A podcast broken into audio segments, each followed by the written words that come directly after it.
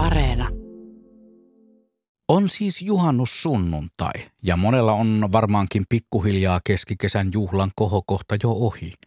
Joillakin alkaa loma ja toiset taas palaavat sorvin ääreen taas maanantaina.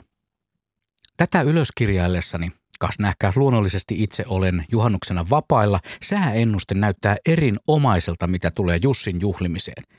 Hellettä on luvassa ja sehän vaan meille Jusseille kelpaa. Näin itse oppineena luontomiehenä ajattelin kuitenkin vielä vähän pohdiskella juhannusta, siihen liittyviä luontojuttuja. Suomalaisen kansanperinteen mukaan juhannukseen liittyy monenlaisia taikoja.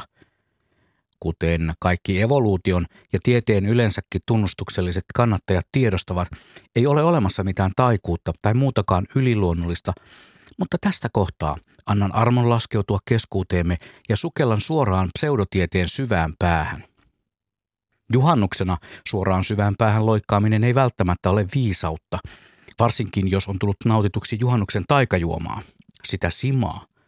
Sillä metodilla on mahdollista päätyä juhannuksen tilastoihin. Välitettävästi. Mutta nyt niihin taikoihin, sen enempää jaarittelematta ja kulkematta lähtöruudun kautta.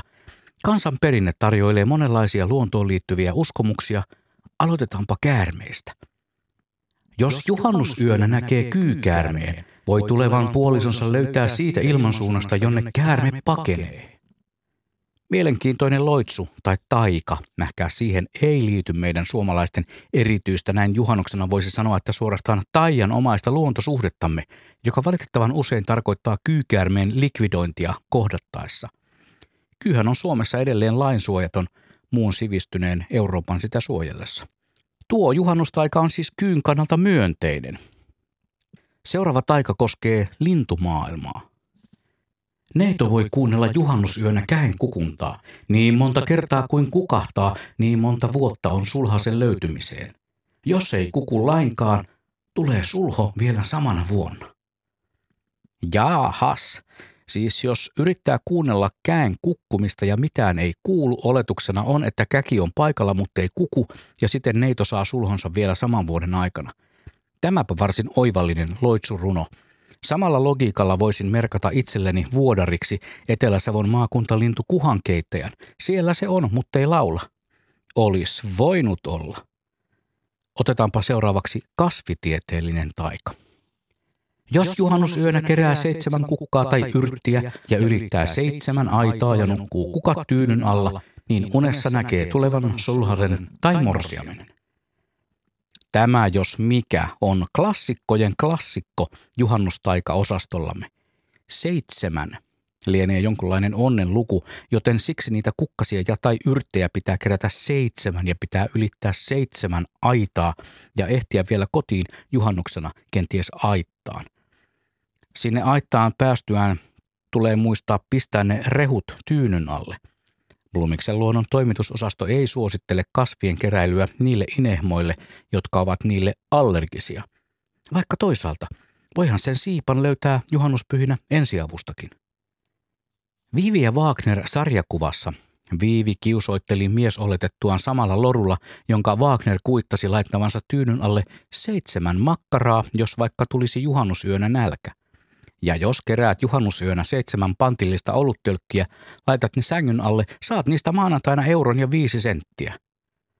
Ja jos juhannuskokko ei meinaa millään syttyä, heittämällä kytevään puukasaan seitsemän litraa bensiiniä, tapaa ensiapuaseman henkilökunnan mitä suurimmalla todennäköisyydellä. Oho, katso kuva.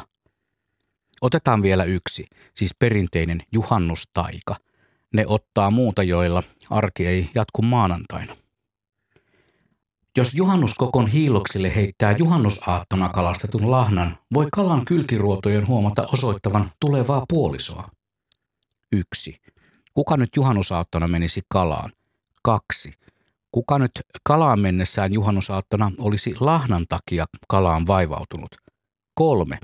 Toisaalta lahna on kyllä hiilostettuna melkoisen hyvä, joten en sitä tähän taikaan uhraisi, vaikka lopputulemana olisikin tulevan – tai nykyisen puolison sijainnin selviäminen. Juhannus on taianomaista aikaa, varsinkin silloin kun on lämmin Jussi ja viileät juomat.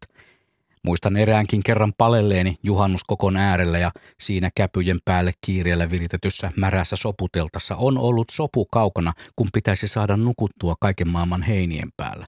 Ihan vaan siksi, että se mahdollisesti tuleva morsmaikku tai sulho selviäisi. Sullonkin tästä nyt kamerareppuuni seitsemän objektiivia ja nukunne tyynyn alla nähdäkseni tulevan niskakivun ensi viikolla.